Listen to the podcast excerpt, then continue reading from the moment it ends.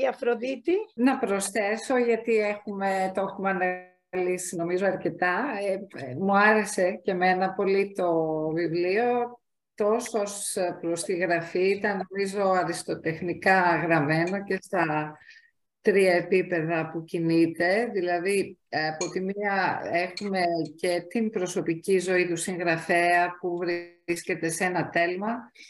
Μετά, σε ένα δεύτερο επίπεδο, έχουμε όλο αυτό το ανεκδοτολογικό υλικό για τον ε, εμφύλιο πόλεμο, όλα αυτά τα υπέροχα θέματα που αναλύονται για τους ποιητές, τι, τους πνευματικούς ανθρώπους. Ε, τι ρόλο έχουν σε έναν πόλεμο όλες αυτές τις ιδεολογίες, πως ο Μάρθας από αστός πέρασε, έγινε κάτι άλλο, ε, τα περιγράφει συγκλονιστικά στο δεύτερο μέρος και στο τρίτο μέρος που είναι και το καλύτερο ε, πια μιλάμε για ένα πιο...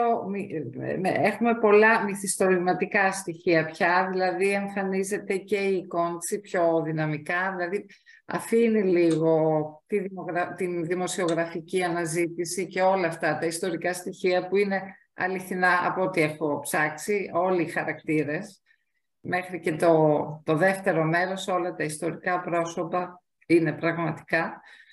Ε, εμφανίζεται το Μπολάνιο, εμφανίζεται το μυθιστόρημα ε, και είναι αυτή η ιδέα που εμένα με συγκινεί πάρα πολύ. Το έχει πει πολύ ωραία ο Τζούλιαν Barnes, ότι αν τα γεγονότα δεν υπάρχουν, αν δεν υπάρχουν παραερμηνίες, αν η ιστορία δεν είναι παρά η προπαγάνδα του νικητή, τότε η μυθοπλασία είναι η μόνη αλήθεια.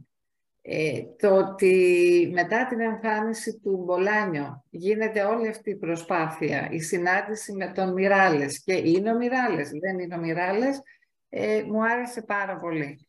Για να καταλήξουμε ότι και να μην υπάρχει ακριβώς... Αυτό, αυτό ακριβώς που είπε ο Μπάρτς νομίζω με, με βρίσκει σύμφωνη. Αυτά, δεν έχω να προσθέσω κάτι άλλο προς το, προς το παρόν. Ωραία, ευχαριστούμε πολύ. Είναι σημαντική αυτή η παρατήρηση για τις ερμηνείες ε, του Barnes και νομίζω ότι σχετίζεται πάρα πολύ με το βιβλίο.